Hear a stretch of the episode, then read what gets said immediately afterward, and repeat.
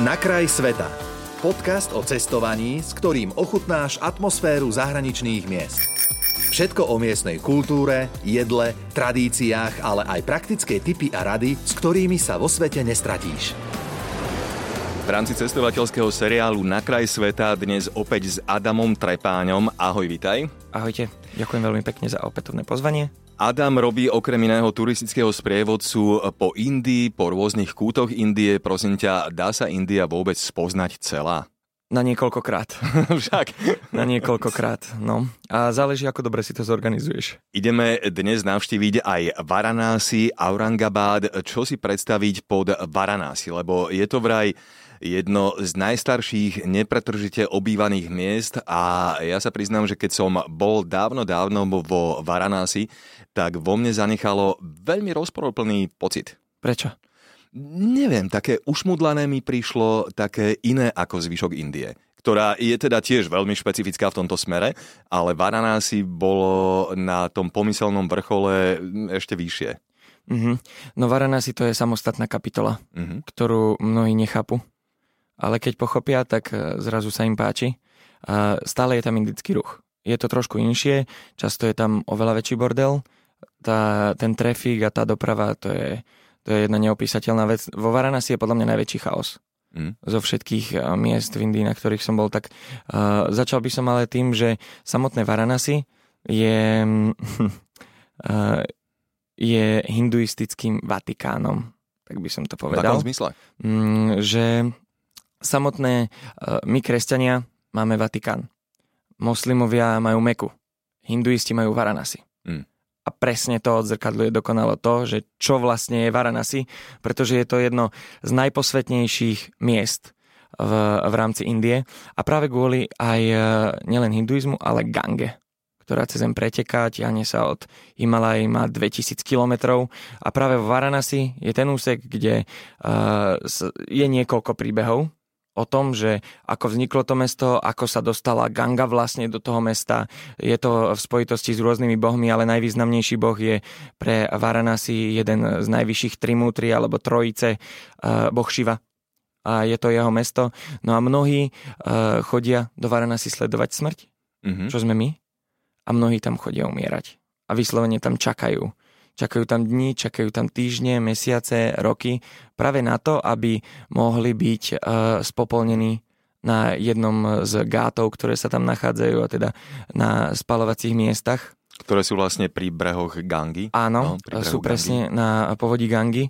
Uh, s tým, že to má pre nich samozrejme aj procesne, um, procesne veľmi duchovný taký náboj, uh, pretože byť uh, rozsypaný, alebo teda po spalovaní zametení do gangy je pre nich akoby istým spôsobom cesta ku takej svojej očiste a cesta e, do buď ďalšieho sveta alebo vykúpenia.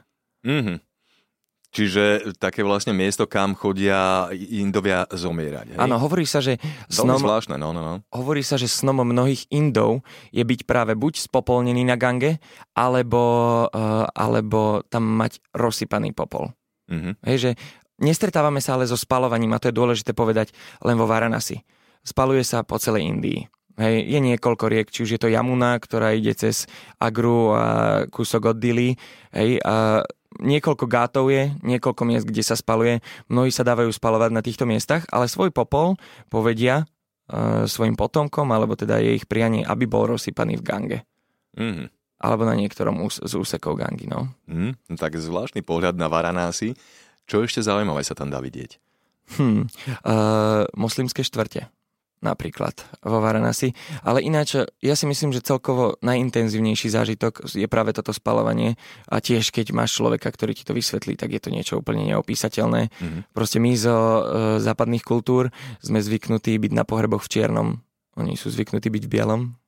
A do toho e, s tým spalovaním súvisí aj, aj ten taký zaujímavý mix, že nie sú tam len hinduisti, ale sú tam aj moslimovia, sú tam aj kresťania, sikisti a mnohí ďalší. A napríklad tí moslimovia sú charakteristickí v tom, že tam majú vlastné štvrte. Vlastné štvrte s tkacími mašinami, ktoré sa nezastavia a idú 24 hodín denne, 7 dní v týždni, celý rok. Pripravujú tam látky, mm-hmm. ktoré sa následne exportujú a zarábajú na tom. Hej, ľudia tiež chodia do Varanasi a chodia sa pozrieť uh, aj na takýto proces, ako sa to vyrába, ako to prebieha, ako tieto stroje fungujú a konec koncov aj na uh, samotné materiály a látky, či už je to kašmír, uh, pašmína, hej, či už je to hodváb, či už je to tá ich bavlna alebo nejaký mix. Hmm. Takže toto je určite ešte vec, čo stojí za zmienku. Ako som hovoril, ty vlastne sprevádzaš po Indii turistov, chodevate teda, ako si hovoril, aj do Varanasi. Otázka, že čo si taký bežný turista v tvojej skupine odnesie z Varanasi, ako dajme tomu nejaký upomienkový predmet. Ja viem, že je to možno lacná téma, ale tak magnetky to asi nebudú. Ja myslím, že ľudia, s ktorými chodím, nemajú ani nejaký mentálny priestor zaoberať sa tým, aký suvenír si odtiaľ mm-hmm. odnesú, pretože pre nich je to extrémne hlboký zážitok. Mm-hmm. Nie silný, ale hlboký zážitok, keď proste ja sa s nimi prechádzam po prispalovacom mieste a proste tam horí telo, mm. vidíme mu nohu, hlavu a zrazu vezme rituál vykonávajúci bambusovú tyč a rozmláti lepku mm-hmm. človeku, ktorý tam horí, hej. No a v tomto momente človek už aj zabúda na to, že chcel nejaký suvenír. Jasne. Ale ide tam úplne o nejaké pochopenie, alebo začínajúce pochopenie toho, že čo sa tu deje. Mm-hmm, mm-hmm. Čiže tento šok, ale áno, už spomínaná látka, určite. A rozprávame sa tu aj o jednom z významných buddhistických miest, ktorým je e, takisto aj Sarnat, nachádzajúci sa... park, hej, áno, od Varanasi, nachádzajúci no. sa 15 minút od centra Varanasi, hej, autom, s tým, že v tomto parku hovorí sa, že Budha po svojom osvietení a teda po dosiahnutí nirvány e, vykonal pre svojich uh, prvých piatich asketikov uh, prvú kázeň, mm-hmm. kde uh, zložil, alebo teda v rámci ich filozofie položil základy darmy. Mm-hmm. Jedného z, z dôležitých pilierov samotného buddhizmu. No a v rámci Sarnatu sa rozprávame o soškách budhov, hej, ktoré, ktoré sami o sebe, ok, sú, sú, sú sošky, sú suveníry, ale predsa len odnášaš, odnášaš si ich z posvetnejšieho miesta, ako Jasne. keď si proste hej. ich kúpiš z dily, hej. hej. A ďalšia vec, o ktorej treba hovoriť, že aj v tomto Sarnate je kopec priekupníkov, hej, ktorí sa človeku snažia predať kvázi, že tisícročné a tisícročné sošky a nie je to tak samozrejme pravda. No nie, a no, hlavne no. oni budú tvrdiť, že je to z takého materiálu, z hej, takého hej. materiálu, nie. ja sa pozriem na to a viem, že čo je, eh, čo je, čo je z čoho, hej. A, ale áno, sú tam a oni vedia moc dobre. Že my si lipneme, niektorí práve na suveníroch, a preto prestrelujú ceny a majú všetko. A hm. aj ak nemá všetko, tak eh, ti to zoženie. Hej. A vezme si províziu od nejakého Jasne. obchodníka, hej. Dobre, z Varanasi do Aurangabadu, eh, priznám sa, tam som nebol. Čím je Aurangabad zaujímavý? Kde vlastne leží? No to sa presúvame o stovky, stovky kilometrov e, západne v rámci indického subkontinentu a ideme už bližšie trošku k Dili a sme v polovičke e, Indie. Aurangabad je kapitola tiež samo o sebe, ktorá ináč v prepojení s Varanasi je celkom zaujímavá, pretože do Aurangabadu sa chodí a hlavne teda okrem stretnutia lokálneho života, a tam je tvrdý lokál, uh, kvôli jaskyniam. Mm-hmm. Ajanta a Elora, vybudovaných uh, pred tisíckou rokov. Hej, všetko začína tretím e, storočím nášho letopočtu, kedy jednoducho už vtedy ľudia boli tiež geniálni umelci a vytesali obrovské jaskyne v mixe džinizmu, buddhizmu a hinduizmu. A nielen, uh, nielen jaskyne, ale aj rôzne oltáriky. No a práve tie sú udržiavané a ľudia tam chodievajú navštevovať jaskyne, ktoré boli objavené Britmi. Počkaj, Ajanta nie je náhodou uh, taký ten chrám, ktorý leží na hore a vedie tam kopec, kopec strašne veľa schodov? Uh, a Adjanta je to jaskyne. taký komplex chrámový. Aha, tak to nie. Adjanta sú jaskyne. Uh-huh, uh-huh. Sú jaskyne takisto aj uh, ako Elora, preto treba na to určite separátne deň. Hej. Na Eloru a tiež aj na Adjantu. Hej. Tu sa rozprávame o 30 jaskyniach, Aha. ktoré má Elora, ktoré má tiež Adjanta. No a v rámci tohto sú tie naj, ktoré treba vidieť samozrejme, ale uh, potom ak tam človek chce straviť dlhší čas, tak môže si ich prejsť aj všetky, ale mm. to je akože na energiu masaker. Pretože samotný Aurangabad tým, že už leží inde ako Varanasi, tak prináša aj e, zmenu počasia. Nie až tak veľkú, ale je tam o čosi teplejšie.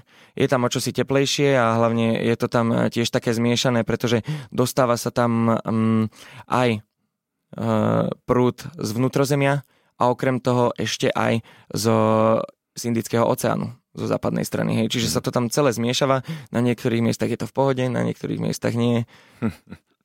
Počúvaj, e, dokáže teba ako človeka, ktorý si už niekoľkokrát bol v Indii, India ešte niečím vyšokovať? Ja myslím, že každá tá cesta uh, je vždy brutálna. A, a hlavne tým, že vždy chytíš niečo iné. Mhm. no. že vždy chytíš niečo iné, nejaký problém so žalúdkom, presne ako sme sa bavili, tuším aj prvýkrát, keď som tu bol o nejakom probléme so sliznicou. Vždy, vždy sa dostaneš do niečoho iného a vždy stretneš aj iných ľudí a konec koncov vždy sa aj dozvieš niečo iné. Mm. Hej, lebo my spolupracujeme s lokálnymi sprievodcami, ktorí zabezpečujú to, aby tá organizácia a celý chod bol akože v poriadku. A občas sa tí lokálni sprievodcovia menia, no a každý z nich má často aj iné informácie. Mm. Hej, čiže ono sa to potom už len nabaluje, nabaluje, nabaluje a zrazu, zrazu by si povedal, že wow, ja dokážem teraz napísať aj e, v pohode dve a štvorky o Taj Mahale. Mm-hmm. Hej, z mhm. toho, že človek e, predtým, než tam ide, si prečíta niečo na Google, povedzme, e, tak z toho sa dostaneš do úplne obrovských rozmerov, že že wow, tá India je zaujímavá aj po stránke tých informácií, pretože často sa mi napríklad stáva, že ja o niečom rozprávam pred mojim lokálnym mm-hmm. sprievodcom. Ja ho často aj nepotrebujem, len aby tam bol so mnou a všetko bolo v pohode, ale on zachytí nejaké slovo, keďže s nami so Slovákmi robí a povie, nie, nie, toto je inak. A ja, že tak ako inak, keď Aha. som sa, hej, že ako inak, že je to aj pre mňa strašná škola v hej, kuse. Hej. Uh, posledná otázka v rámci tohto nášho dnešného rozhovoru. Uh, ako chutí India? Ako je mi jasné, že v každom kúte Indie je tá chude o niečom inom, ale tak uh, keby si mal pripraviť, dajme tomu niekoho, s kým sa teraz stretneš v tomto momente prvýkrát, na to, že poď ideme ochutnať jedlo originál do Indie, kam by si ho zobral, čo by to bolo? No v prvom rade uh, musí vedieť, že je to niečo iné. je to niečo iné a ak má citlivý žalúdok, tak to neskúšaj. Uh, pretože áno, tam aj tá mikroflóra, aj proste všetko. Uh, oni majú nastavené inak. Používajú inú vodu na umývanie zeleniny. Hej, tá voda je pre nás proste nevhodná. Každý, kto sa jej napije, tak proste bude mať mm, dva dní mm. problém, pretože um, no, bude mať problém. A, a čo sa týka ale kuchyne, tak tá je veľmi pestrá. Napríklad stretávame sa aj s tým, že mnoho ľudí, ktorí idú do Indie, potom ako odídu z Indie, tak e, sa stanú vegetariánmi alebo mm. vegánmi, pretože práve ponúka aj možnosť väč jedál a obrovskú, hej, či už je to ovocie, či už sú to jedla. Samozrejme, čo sa týka jedál, tak rozprávame sa tu o tom najtradičnejšom butter chicken masala, tikka masala a, a podobné veci s ich nánmi alebo tzv. indickými chlebmi, s cesnakom, so syrom a mnohými ďalšími vecami. Takže v tomto prípade treba to vyskúšať, treba sa pripraviť na to, že tam bude uh, omáčkovitého viac, mm-hmm. samozrejme majú tam aj tandory, hej, čo je akože uh, grill, ale v tomto prípade ide aj o úplne iný typ jedenia, na aký sme zvyknutí. Hej, zrazu ti prinesú už spomínaný baterčíka masala, ty máš nán, e, indický chlieb a, a máš to nejako jesť. A tí, ktorí majú radi polievky a pečivo, vedia, ale tí, ktorí nie, tak musia sa do toho trošku dostať. Mm. Že ako? Pretože zrazu ti príde, že mám veľa omáčky. Aha. mám veľa omáčky, nesedí mi to. No a keď zahryzneš do kuracieho, tak samozrejme ťa prekvapia kosti. Aha. Pretože chuť ide od kosti. A preto varia s kostiami. Tak aj o indickej kuchyni sme dnes stihli porozprávať s Adamom Trepáňom v rámci nášho seriálu Na kraj sveta. Adam, vďaka, pekný deň ti želám. Čau. Ďakujem aj ja, podobne. Počúval si podcast Na kraj sveta. Viac cestovateľských typov či zážitkov si môžeš vypočuť na Podmaze vo svojej podcastovej aplikácii alebo sa o nich dočítať na webe Rádia Melody.